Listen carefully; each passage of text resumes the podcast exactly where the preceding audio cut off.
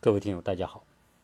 前两天网上有一件一个新闻啊，瞬间刷刷屏了整个的互联网，就是有一位三十八岁的华人的软件工程师，在 Facebook 的办公楼上从四楼跳下，结果呢啊结束了自己的生命。这个事情的引因是因为这一位软件工程师他在 Facebook。啊，工作，他长期受到他的上司的刁难，啊，最近呢，是因为他转到 Facebook 之后呢，啊，因为呃调整工作岗位和关于绩效考核给他带来的巨大压力，因为他用的是 H1B，也就是那种啊雇佣工作签证。啊的身份留在美国，他的家人、小孩也都是以他的身份才能够，啊，他的身份能得以维持，他们才能够留在美国。由于他面临这样一个呃调整岗位和呃绩效的压力，同时来自于他的上司，啊，他的上司是位印度人啊，他在很多公司工作的时候，他的上司都是印度人，结果呢，在印度上司的打压之下。啊，他实在承受不了这个压力，最后选择了跳楼这么一种方式。呃，这一件悲催的事情，实际上再一次让我们华人感觉到震惊啊！在前几前几期吧，我曾经聊到一一个节目，啊，在我的节目里聊到一个我们国民的性格的问题啊，我们啊华人在思想意识方面的那种小农观念和意识。啊，虽然现在是一个信息科技时代，但是我们好像华人身上仍然留着很很明显的小农意识。这些小农意识呢，影响了华人在美国这个舞台的发挥。啊，那么今天因为这件事情发生呢，让我啊还是想就这一个问题啊，就是华人群体这个族群的这个问题。啊，在美国的这么一个竞争环境，华人那么聪明、那么勤奋、这么努力，为什么竞争不过印度人？啊，这么一个话题呢，再一次展开来跟大家做一些分享。可能我今天谈到了很多东西，和我前面谈到的中国的啊小米性格、大米、小米性格、沙子文化啊，就是那种为什么我们说是散沙？我们沙子是不能捏到一团的，为什么？啊，华人的意识里面会有那么强烈的散沙性格啊！我想呢，在这里再一次跟大家来分享一下，可能有重叠的内容，或者有些话是重叠的啊，希望大家谅解。因为我想呢，啊，就华人的这种性格啊，它到底来自于哪里？啊，今天呢，我想从另外一个角度来跟大家啊阐述我的分析和看法，也就。华人的散沙性格，很大程度上是源自于我们几千年的农耕文明，那种小农自给自足的家庭为单位的小农生产模式，而这个小农生产模式带来的一个华人群体当中根深蒂固的小聪明算计方式。好，所以我认为算计方式。可能是影响华人散沙性格、小米性格的一个很重要的原因啊。那为什么我们的算计方式方式就会有这么大的影响？算计方式就是我们对利益的算计啊。实际上不是说华人才算计，很凡是世人一定会算计利益。人的所有的行为一定是因为利益的驱动啊，这个是毫无例外的。啊，没有哪个族群的人不为不为利益所动哈，所以一定是因利益所动。但问题是，大家都为利益所动，为什么华人这个群体的这种意识和不团结的意识，是不是跟这个有关系呢？呃，我个人的分析是有直接的关系，就是因为我们算计利益的方式是用一种小聪明的方式啊。什么叫小聪明？我想。我们每个人好像都知道，我们中国人喜喜欢玩小聪明。到底什么是小聪明？我想今天跟大家谈谈我个人对小聪明的看法。这里面又要从我们最初的啊，这个我们的农耕方式说起，毕竟我们没有办法摆脱这几千年来小农生产模式给我们形成的观念、传统文化、思想如此根深蒂固的意识沉淀在这个民族的内心里面啊。那我们小农一定是什么呢？因为以一家一户的个人利益为中心。因此，我们能算的就是我们算计我们个人的利益。所以我个人总结，小聪明就是算计个人利益的聪明方式啊，叫小聪明啊。因为我们平时生产就是一家一户啊。如果你儿子大了，另立门门户，你又是一个家庭的小单位啊。你能够算计的、考虑的，就是你这个家庭如何获得。养活自己的那个利益，所以我们这种生产方式啊，决定了我们的考虑问题的出发点，一切都是以我们个人和我这个家庭为出发点。这个个人和家庭为核心的出发点的考虑问题的方式，也是说获得利益的啊这么一种方式，决定了接下来的一系列的问题啊，因为。因为我们考虑个人，我们就要说，我们做一切事情，我们赚到的东西是为我们个人。那很多时候呢，我们经常有说，中国文化里面是说，哎，吃亏是福，好像这句话是不是特别有道理啊？我我们经常教育我们的孩子们，也是说，哎，在外面吃点亏不用怕，吃亏是福，吃亏会给你带来好处，会给你带帮助。但是呢？我们往往能说出这句话，但是我们做不了这些事情，为什么呢？因为这句话作为一种至理名言，给我们代代相传。正是因为我们怕吃亏，啊，所以我们才会有这一句警示名言啊，在民间流传。但是这句话往往是不会起作用的，啊，因为我们。首先算计的顺顺序是我们个人的得失。如果你什么叫吃亏？吃亏就是我自己不得，先让别人得嘛，或者别人占了你的你该得的那一份嘛，别人占了你的便宜嘛，这叫你吃亏了嘛。啊，但是事实上你去看，由于我们这种我们这种农耕的模式，决定了我们一定考虑个人的利益放在第一位的，所以吃亏怕吃亏是我们这个民族的天性。而“吃亏是福”这句话只是一个文化层面的自我开导，而起不到真正指导我们思想意识行为的这样一个决定性的作用啊！它更多的带有一种一种装饰性。好，我们这样一个利益的计算方式就会带来什么呢？会带来，当我们个人在一个集体当中的时候，你首先就要看你个人的利益。和集体的利益同时摆在你面前，你会选择哪一个利益？啊，而我们毫无例外的绝大部分华人，哦，我不是说每一个华人，我相信高比例的华人在个人利益和集体利益面前的时候，可能本能的第一会考虑个人的利益，把集体利益放在后面。所以，当个人利益和集体利益有冲突的时候，选择个人个人利益而牺牲集体利益，好，这个。是不是可以一定程度上的解释为什么我们很难团结？因为算计利益的方式不一样。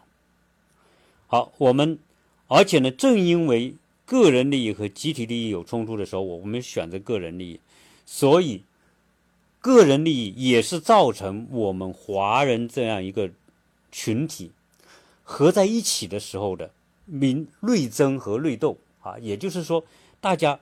相互争斗很厉害，互相使使小伎俩、小聪明、穿小鞋、做小动作去搞对方很厉害，还是因为通过这些方式要打击对方来保全自己的利益。我有一个朋友，他在这边，呃，有一次我们聊天，他说他在这边也换过好几个工作，有一次呢，啊，在。圣地亚哥，也就是在加州的圣地亚哥有一个公司，也不错的公司。给他发出一个通知，说要他面试。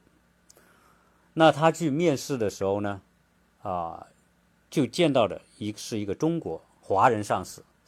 当他见到这个华人上司的时候，他就很高兴，因为他觉得，哎，我们都是华人，在这样一个环境当中，啊，可能他会帮我。他出于这样一种想法，所以去跟这个去应聘他的、跟他面试的那个华人上司聊天。结果他们聊天完，聊完之后，后来。那个华人上司并没有给他机会，而是拒绝了他。后来他通过其他同途径了解到，他说这个华人上司啊不想接纳他啊，原因是他怕他新招来的这些华人可能在专业上都很厉害，由于他们厉害，有可能未来成为竞争对手，有可能会影响他的利益，所以他就选择把不接纳这个人，也就是说不录用这个人啊，所以。你看我，我想这是一个例子而已。好，那我们这样一种在权衡利益的时候，我们本能的以个人利益放在前面的时候，我们就会实际上每个华人都成为个人利益的精算师，也这就是我们的小聪明的根源。我不知道我这样说是不是站得住脚，但是我认为啊是有很强的关联性。那么由于我们的小农生产方式。每个人种自己那一小块地，我种的这块地里面，和我的邻居没有关系；我邻居种的地跟我也没有关系。也就是说，我们这种小农生产之下的个体，利益之间是没有瓜葛的，就是没有没有相互的这个渗透啊。那自然是没有相互瓜葛，你种无我，我种无你，对吧？我种出的任何粮食跟你没有关系，你种的任何粮食跟粮食跟我也没有关系。那有可能变成什么呢？变成说，当你遭灾了，可能我我觉得我精力不够，我就不会去帮你，对吗？因为你的利益里面没有我的东西。那所以呢，这里面就会导致什么呢？就是说。你的事情跟我没关啊？为什么我们经常说“个人自扫门前雪，不管别人瓦上霜”，是不是这个意思呢？啊，因为你你你和我之间没有利益的关联性，我我没有必要去帮你，因为我帮你我也得不到什么东西啊。这是我们很重要的一个算计的出发点。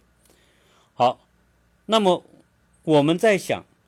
利益的界定，我们本来是先要界定个人利益。那么，在在我们这样一个面临着你中无我，我中无你的情况之下，那我的全部的精力一定是考虑我自己的那份收益作为主要的前提。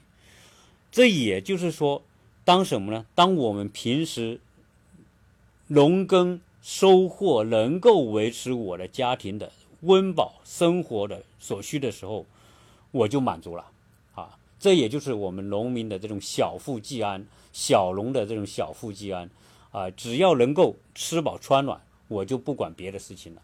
那我还不去赶水呢？我不会去赶。平时说，哎呀，我要跟谁搞好关系，我要跟谁变成一个团队，我要大家去互相帮助，大家根本没有这种产生这种互相帮助，构成一个团体，构成一个组织。啊的这么一种动因没有，好，没有这种动因就变成什么呢？当哪天别人遭灾了，这个时候需要我去救，我就会想，哎呀，能救我就救一下，不能救我就算了啊，因为你不救他，你没有什么损失啊，损失的是别人啊，所以在和平年代。农民是绝对中国的古代啊，历代啊，中国农民是不可能形成什么组织的，也不可能形成什么团体，也不可能有什么领袖的。所以这种小农状态之下，就不存在有领袖之说。我们只有一个共同的观念领袖，就是孔夫子啊。孔夫子已经死掉了，已经作古了，所以我们只是学他的话。所以平时嗯不会有这种有号召力的领袖人物，也不可能形成团体。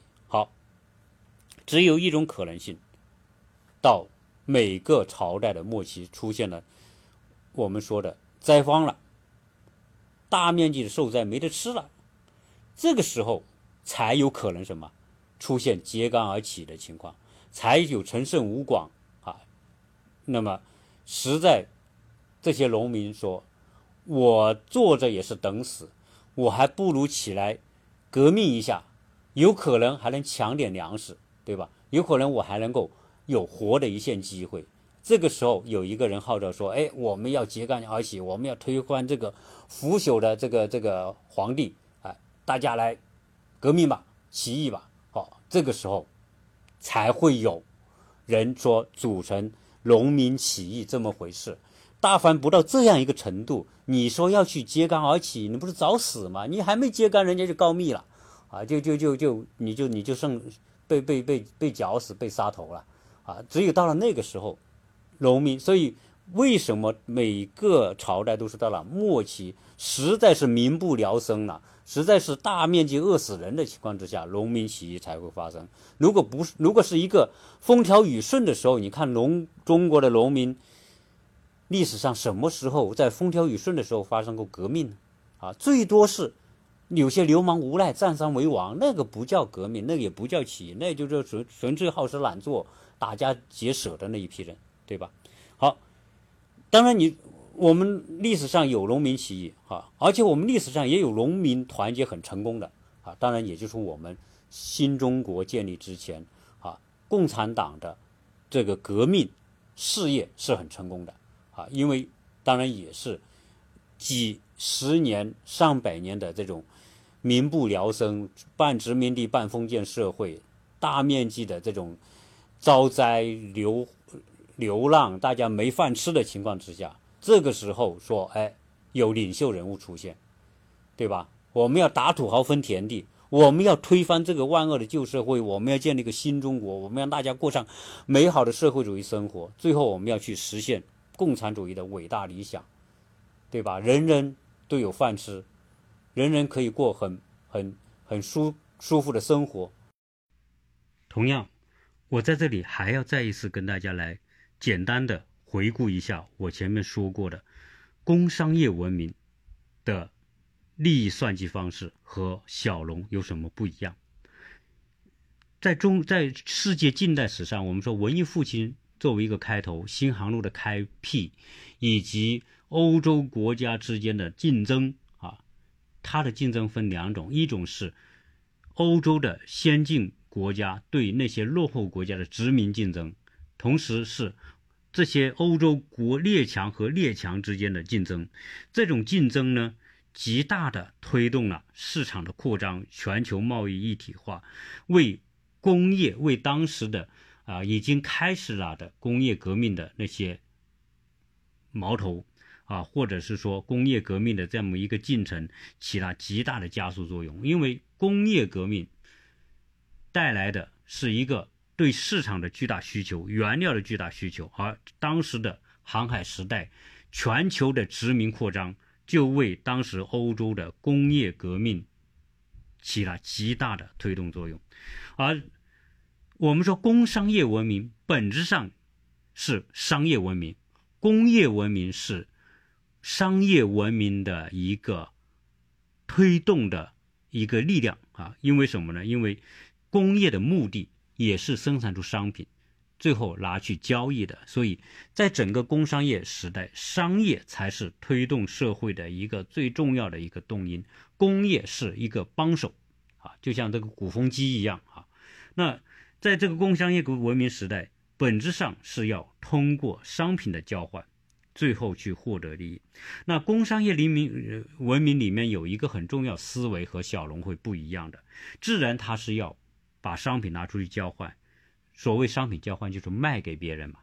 那你要把商品卖给别人，你首先要设定你这个商品的利益啊，而这个利益里面一有两部分，一部分是你自你会给别人带来什么利益，别人才会买你的东西，别人成交买你的东西之后，你才能够获得这个商品给你带来的利益这一部分的利润。所以商业文明里面的。利益的设定方式就是双向的，农业小农文明的利益设定方式是单向的，就是我只考虑我，因为我没有交换对象，我不用考虑别人的利益，我只要考虑我的利益。所以华人里面考虑自己利益占主导的这么一种思维方式，是不是源自于我们农业文明，源自于我们的小农生产方式？而很早进入工商业文明的欧洲国家，由于它要商交换，它需要产生创造利益，然后把利益输送给别人，换回你的利利润。因此呢，利益成为商业活动当中联系买卖双方的纽带。没有利益就没有交换，啊，就没有商业，就没有贸易。正因为在商业贸易当中，利益是联系买卖双方的纽带，所以在欧洲很早就会出现什么？出现行业协会、行业工会。而且这些行业协会和工会很早就起到了我们现代的所谓的工商局啊，或者是呃市场管理部门这样一个角色，包括如何定价啊，如何遵守尊重客户，如何保护客户利益，当然同时保护自己的行业利益，这些他们就很早就有一整套的规则啊。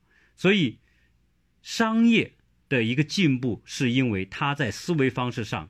会有为别人利益考虑这一部分，而且这一部分是商业发展、商业繁荣的前提。你为别人考虑的越周全越好，别人买你东西的可能性就越好。所以呢，商业的这种需要，你参与的每个人遵守一定的规则，而这种规则就会有出自于我们说的这个西方。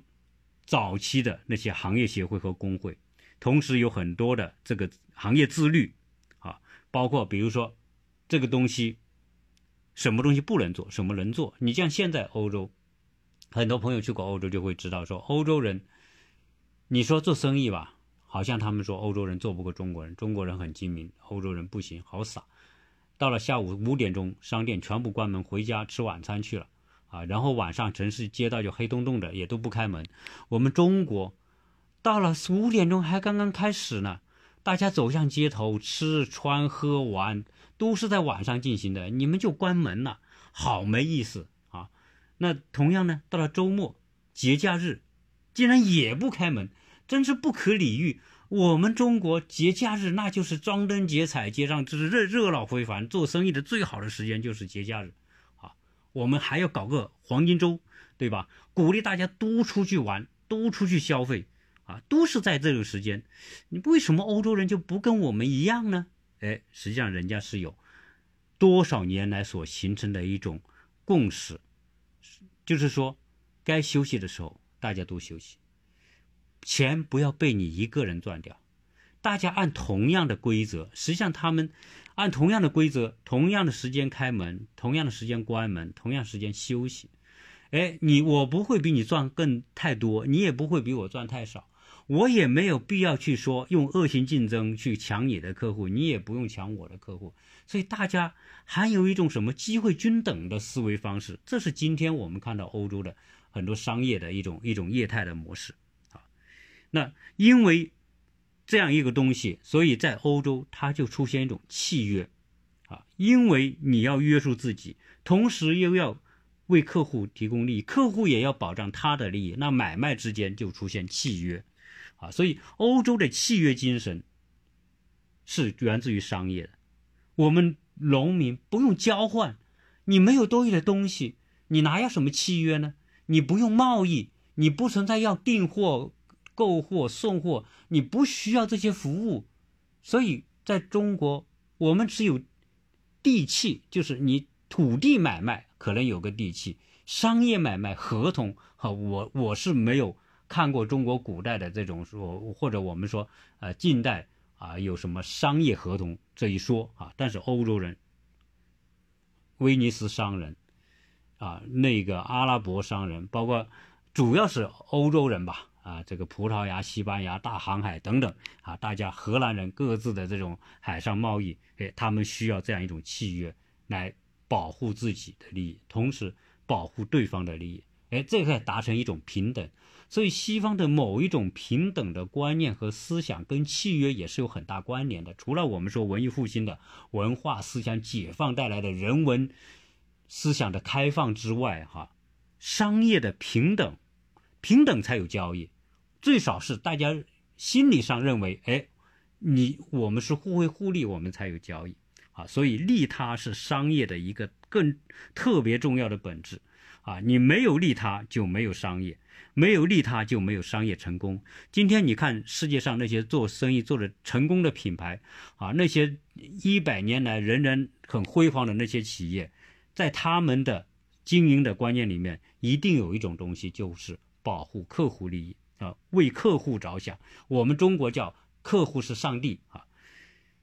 好，所以商业是设定一种机制来获取。你该获得的利益，也就是说，挖掘商业当中的利益，我要创造价值，然后分享利益，这是商业的一个本质原则。好，所以呢，因为商业的这种方式，就导致什么呢？是经商的人的思维和农民有本质的区别。那我现在来讲讲，在商业环境之下，还有一种东西，为什么今天我们讲到印度人和华人在美国的这个竞争当中，印度人。好像做得更出色，啊，特别是在高科技领域里面，啊，他们普遍占据了比较高的位置，甚至在谷歌、在微软和在那些啊特别知名的国际性的大公司里面，会出一些像 CEO 这样的这样这样的角色，啊，那这些是得益于印度人的整体的。他们的思维方式，啊，和我们是有差别的。大家会觉得，哎呦，这个印度人这么落后，那么脏，那么乱，是吧？你看到这个穿的东西，好像我们也觉得很土啊。然后看他们的电影，觉得他们很，就是很搞笑啊，对吧？就是我觉得这一群人怎么会有什么跟商业文明，怎么会比我们的这个中华文明还要高级呢？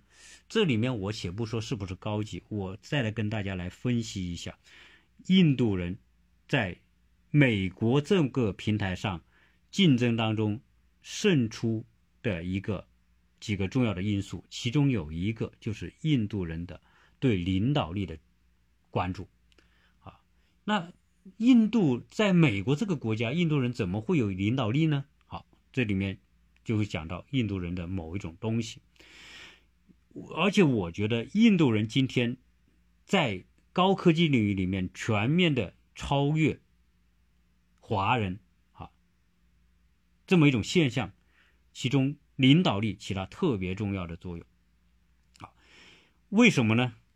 啊，因为印度人，我们且从另外一个事情说起。最近呢，在美国又发起了一个一个我们说的一个呼吁吧，华人圈里面。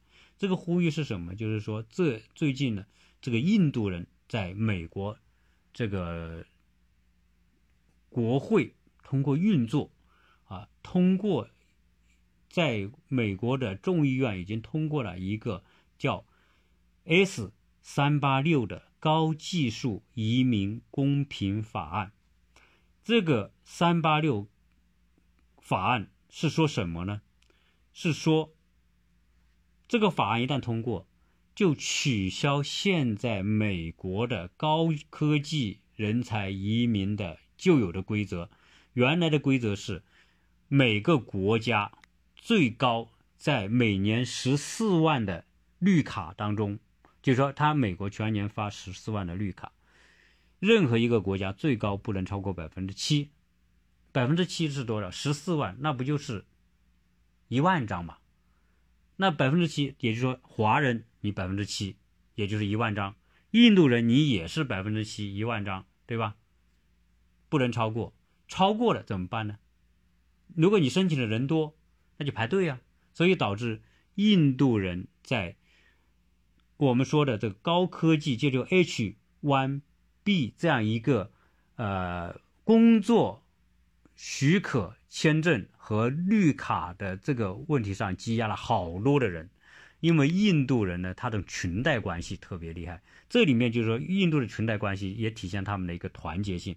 那由于在过往的很多年，印度人大规模的，他每年几十万人申请 H1B 这个工作签证和和绿卡，那他们积压的人最多，华人也有积压，但是华人没他们多。哎，现在为什么华人反对这个 S 三八六法案呢？是因为一旦通过取消了这么一个限制，国别限制，就变成谁排在前面，谁获得，而且一个国家最高不能超过百分之八十五。大这个是个根本性的改变，就意味着什么呢？过去在 H1B 排队的这些等着绿卡的这些人，大量的都是印度人。现在这个法案一旦通过，取消了百分之七限制，那意味着百分之八十五的这一类的这种高科技的这种工作绿卡机会，全部会被日本人得呃印度人得到，华人几乎就。就基本上就是靠边站了，就得不到了，所以这也是导致现在这个华人啊极力的反对这么一个法案的一个原因啊。曾经还有人也也也请我说在节目里面去讲一讲这个事情，但是我也不知道该怎么讲这个事情啊，因为当然我希望华人在这个嗯过程当中不要因为这个法案通过，然后啊损失啊。华人获得绿卡的机会，但是这个法案一旦通过，一定是华人损失绿卡啊的获得机会啊，所以呃，我也觉得大家华人能够团结起来去呼吁啊，呼吁给国会议员啊去游说啊，希望他们不要通过这个法案。我觉得大家能这么做已经是很不错了啊，最少来说，大家还会团结起来去做一种努力。至于这种努努力最后会不会成功啊，这个就是看。最后，我们的说服力够不够大，对吧？但总之是在这之前，人家印度人已经运作了很多年。印度人的群体的这种力量啊，特别是在高科技领域里里面的力量，人家都做到 CEO。微软 CEO 是什么概念，是吧？谷歌 CEO 是什么概念？那都是等于在美国，那真的是属于凤毛麟角。他们可以上通总统，下通地方的州，啊，国会。他们都有很强的人脉关系，所以他们才能够，这这已经运作很多年，最后他们到现在他们要成功，像这个踢球似的，啊，那么他们要进球了，这个时候我们来来来来阻止，啊，这个阻止能不能成功啊，我也不知道啊，这个东西不是谁的个人愿望啊，人家是一个一群人，一个族裔的人，特别那么多的高层人。花了那么多的精力去运作、运筹这个事情，啊，这个他的成功的概率可能大过我们阻止这个事情的这么一个一个概率，啊，那为为什么我们说印度人他的群体力强呢？你可以看到，印度人就是拉帮结派，啊，当然我们我们这个词拉帮结派是不好听的，就是说民族，但是事实上，在美国，他们族裔当中互相帮助，啊，这个拉帮结派那是比华人做得好，那。他们会有各种各样的协会、组织、俱乐部等等，然后呢，啊，先来的人他会帮后面的人，啊，这个东西特太要命了，就是这一点点的差别，就是我先来的，我会为我本族裔的人创造机会，比如说我是个部门经理，我现在有权利招人的时候，我招的人大量就是我印度人，这个不是今天才有，人家在多少年前已经这么做了。好，我现在是个部门经理，中层管理者。我招下面很多员工是印度人，啊，当然也有华人，但是呢，在中层管理者岗位上，那个时候高层都是白人，啊，那印度人努力努力努力，爬爬爬爬到中层管理者，哎，我下面招很多印度人，哎，这些中层管理者数量多啊，大家再努力努努努努力，然后通过各种方式表现，当然这个方式表现就很多啊，这一努力这里面就要讲到这个。印度的大学生啊，在美国读书，有百分之二十到百分之三十的印度大学生学完自己的专业之后，还会选一个 MBA 的专业，啊，这个是其他族裔的人没有的，华人是没有多少人去学 MBA 的，啊，MBA 是什么？MBA 就是商业领导力呀，这个商业领导力是干什么？商业领导力就是如何。把你能够团结的人都团结在你身边，就像我们原来抗日民族统一战线一样嘛，团结一切可以团结的力量。哎，我现在学 EMBA，对吧？EMBA 是干嘛？第一，我上面跟上司怎么搞好关系，也叫情商嘛。也跟下面怎么好好搞好关系，下面怎么团结自己的力量啊？当然，实际上 EMBA 就是一个商业关系学，啊，如何去利用你上面的人为你而用，也为利用你下面的人为你而用，啊，它本质上是商业情商的一种训练。那印度人他他学这些课程有没有效果呢？太有效果了啊！今天部门经理的人往上走，上变成高公司的高层啊，变成副总裁，哎，最后人家成了总裁，那就完蛋了。这个示范效应太强大了。你今天印度印度裔的人在美国的高科技公司成为微软的总总裁，微软的 CEO。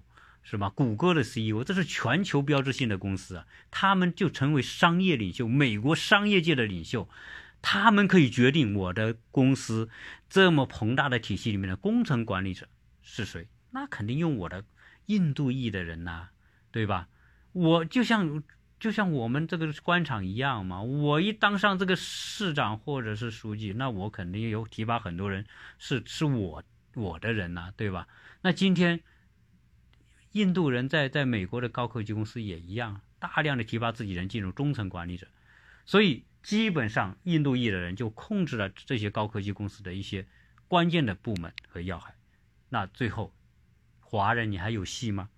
你不会有戏的，啊，你能够当到一个中层就不错了，我估计中层都当不到。我们刚才讲的这个三十八岁的 Facebook 的这个华人员工啊，那个姓那个姓秦的啊，最后。跳楼就是长期受到印度，呃上司的压制。我估计他的印度上司也是一个中层管理者嘛，啊，这就已经成了一个大的格局了。所以，华人要在高科技领域里面出人头地，现在已经变得更难了。如果当初是白人在这些公司主掌权力的时候，华人还有一定的机会，对吧？还会有像李开复啊。像什么陆浩啊，还有什么，呃等等那些曾经华人在美国高科技公司里面当上副总裁这样一个情况，可能在未来会越来越少，啊，因为这些印度人从中层到高层，他们控制了整个公司的这个经营权的时候，华人的在这些公司在这个行业的处境会更加糟糕，比白人那个时候还更糟糕。你去想想。当初白人当政的时候，在这些公司主持的时候，你印度人和华人是平等的竞争，但是呢，你华人不团结，你不会拉帮结派，啊，你不会构成一个利益团体，你不会互相帮助，对吧？哎，今天印度人经过多少年的经营，他已经形成一种圈层、一种势力，他们一层一层的控制，所以华人未来在美国高科技领域里面。不，就算是美国政府不出台政策打压华人的这些有这些高科技人才的话，印度人就已经把我们干掉了。所以这个事情真的是太让人震惊了哈！而且现在你看，前不久说这个印度的总总理啊辛格来美国访问，在在哪里啊？是在达拉斯还是在休斯敦？啊，就是就是德州搞了一个五万人、五万印度裔的人的大聚会，就是特朗普为了讨好这个印度的总理辛格，把印度五万人聚集在一起，在一个大的体育场啊，然后特朗普为这个印度总理站台。你去想想，那可见印度今天印度裔的人在美国的势力已经不可小觑了。而且我个人认为。真的可能不出十年二十年，未来美国这些白人担心的不再是华人，要防的不是华人，而是印度人。因为现在印度裔的人，你想想，现在印度裔的这些做 CEO 的都是印度的第一代移民美国的移民，他们跟印度的根深蒂固的关系比中比华人还要深，而且印度人一群一群的往美国输送，大量的获得美国的绿卡。占据了美国高科技的各个领域里面，这里面不是说印度裔的人在技术上一定比华人这些工程师要强，我绝对不相信的。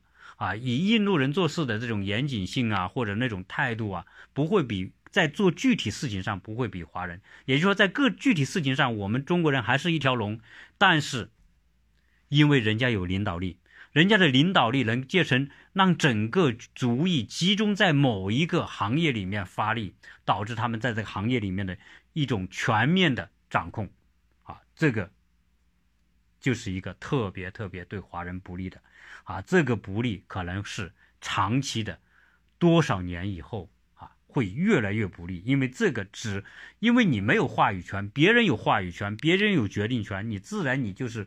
人家愿利用你就利用你，不愿利用你，我印度裔的人大量的大学毕业做学软件的，我根本可以不用你。所以最后这些公司全部变成印度人，从上到下全是印度人。我觉得这迟早有一天，最后美国人才会觉醒。啊，原来真正控制美国高科技的，啊，偷美国高科技技术的不是，关键不是说，呃，要怀疑华人，真正到时候要怀疑的，哈，有可能就是啊，我们说的这一群人。啊这是我个人的感觉，啊，所以这个 EMBA 这些领导力啊，让印度人啊在这方面啊取得了整体的这样一种优势。那美这些人呢，我把这些在美国的高科技公司当 CEO 的这些人，我把它称作什么呢？称作啊企业总统吧，啊，就像你今天。美国总统是从美国总统就是美国这个国家的 CEO 嘛，对吧？实际上呢，嗯，董事长还不是你啊，董事长我们可以算可能是国会，对吧？啊，是董事长啊，那那个那个法院是什么？是监事会啊，你你总统就是一个 CEO 嘛。那你现在在这些美国的高科技公司里面，印度人成了总统了。成为 CEO 嘛，就是这个企业的总统了，对吧？那么他们在育心术，就是我们经常说的这个驾驭人别人的心理嘛，叫育心术。哎，他们有一套八阶关系很厉害，对吧？他们又大量学商业领袖的课程，可能他们专业方面跟你也不差。然后呢，印度人呢还能吃得起亏啊，这个因为他愿意抱团嘛。就愿意牺牲自己的小利益啊，他们还有性格优势，同时他们有有语言优势，因为他们喜欢夸夸其谈，喜欢去上台演讲，喜欢去跟那些白人建立关系。但他们没有说，哎，我就就我我抱成我一个小团小小小小团队我就算了，对吧？他不是，人家是要抱成一个大团队，所以他的预心能力、他的领领导力、他的专业能力、他们群体的。意识，他们的性格和语言，种种这些优势，一起发力，我们就我们这种小龙心理，我们这种小龙的观念，就一定败下阵来啊。那我们再会讲讲讲一个问题啊，就是说今天我们处于劣势的情况之下，原因跟我们刚才分析的这个啊利益算计方式是有特别大的关系。那我现在用一个比喻来。来说这两种利益算计方式啊，我们切把印度人算成是工商业的这种利益算计方式，而华人是什么呢？是啊小龙的利益算计方式。那我用一个比喻，就是用切蛋糕来比喻啊。这里现在当比如说市场上有一块大蛋糕，然后呢，全世界的人都要去切这一块蛋糕啊啊，就就在美国吧，有一块大蛋糕啊，那现在华人也要去切。印度裔的人要切，韩国人也要去切，日本人也要切，还是墨西哥人？大家总之吧，围着蛋糕，我们就要去切这个蛋糕。那怎么切呢？哎，这个时候我们就就可以看得出来，我们华人当面临这块大蛋糕的时候，我们的出发点是首先考虑我的利益，就是说我要切到我的属于我的那一块蛋糕，而。我如何获得这块蛋糕呢？我就切我看中的那一小块蛋糕，吭哧吭哧去切这一小块蛋糕。在我心目当中，我只有我要的那一小块蛋糕。好，那当我们把这个事情放在头等重要的位置的时候，我们就开始输了。为什么呢？因为我们可能真的个人能切到那一小块蛋糕，但是我们这个族群是完全分散在切的，而且呢。你是跟谁竞争？我们每个人是跟那印度人一群人在争，印度人那一群人也在这里切蛋糕，我们一群人也切蛋糕，因为我们只盯着我们那一块蛋糕切。我们这种切的方式特别辛苦啊！你真的你就拿个纸画一张图，你就能看得出，画一张圆，这是个蛋糕，我们切一块，我们切一小块，这个切的这条线的长度，哎，是吧？一人要切一段嘛。那最后呢？印度人也在切蛋糕，他们怎么切呢？他们会商量说：“哎，我们先不考虑我们那一小块蛋糕好不好？我们，我们这群人，我们一起努力，先切一大块蛋糕下来。这一大块蛋糕属于我们印度人的。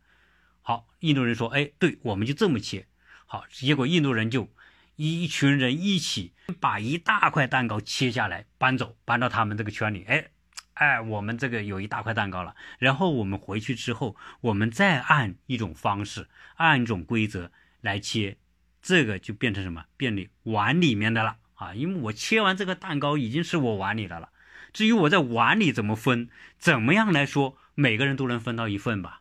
啊，所以他切蛋糕的方式是什么？你看，每个人都是切蛋糕，大家知道，我努力，印度人说我努力切蛋糕的每一个动作，不仅仅是为我。是为我这一族群的所有的每一个人，所以大家不会计较，都很努力，先把这一大块大块切下来之后，先搬回家再说。但是呢，我们华人只切我那一块，把那一小块搬回我的家。同样是一百个人，我们切了一百块，人家一百个人切了一大块。可能最后我们这一百个人切的这一百块小蛋糕加在一起，还没有印度人切的那一大块蛋糕的十分之一多，这就是结果。当你去画线看得到吗？印度人切一大块蛋糕，这块蛋糕的周长是多少？一定是比我们每个人切一小块蛋糕的周长要少得多。我一百个人，我切的这个周长少，我的工作量还小。你每一个人切一小块蛋糕，把这个切蛋糕的周长加起来，比印度人要多得多。所以，我们华人以切我们自己这块蛋糕的方式所付出的劳动，比印度人一定要多得多，而且辛苦，而且风险很大。弄不好，你一个人要面临人家一群人的群殴，先把你打趴下来，根本你搬蛋糕的力气都没有啊！所以，你你得到这小块蛋糕，最后都被别人抢去。啊，就是这么一个结果，在市场上就是这么一个结果啊，所以切蛋糕，我不知道我这样形容是不是可以把我们获取利益的小龙模式的方式和和印度人群体先切一大块再回去分的这种方式啊，我觉得差别这是本质的差别啊，所以啊，那么这个。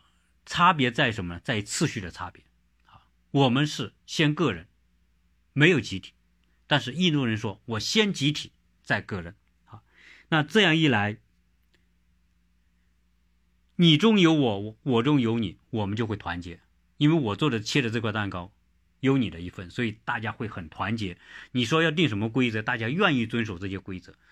你一个人干这个事，你不用规则，你就自己干。也不团结，所以呢，最后呢，虽然你人跟别人一样多，你也一百个人，人家也出动一百个人，最后你一百个人，可能只切到人家十分之一，而且还累个半死，最后有可能被人群殴一顿，结果呢，某一个人被人群殴的时候呢，站在旁边切的另外一个华人，你也只能看着，你还帮不上手，你还不敢帮，啊，最后就变成什么？所以你看，就是泥巴对沙子嘛，啊，你沙子是一粒一粒的。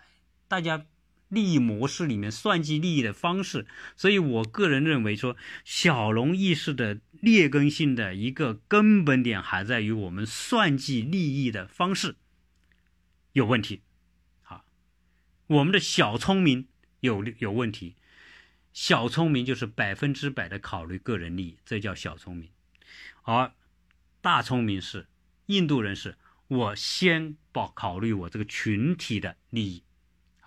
这两种完全颠倒的模式，就导致了两个完全不一样的结果，啊，所以我今天，啊，我可能认为是信口雌黄，啊，而且啰里啰嗦，但是呢，我努力的想在啰里啰嗦当中把这个小龙的小聪明，这种利益算计的思维方式和印度人的那种群体的群带的这种利益算计方式做一个比较。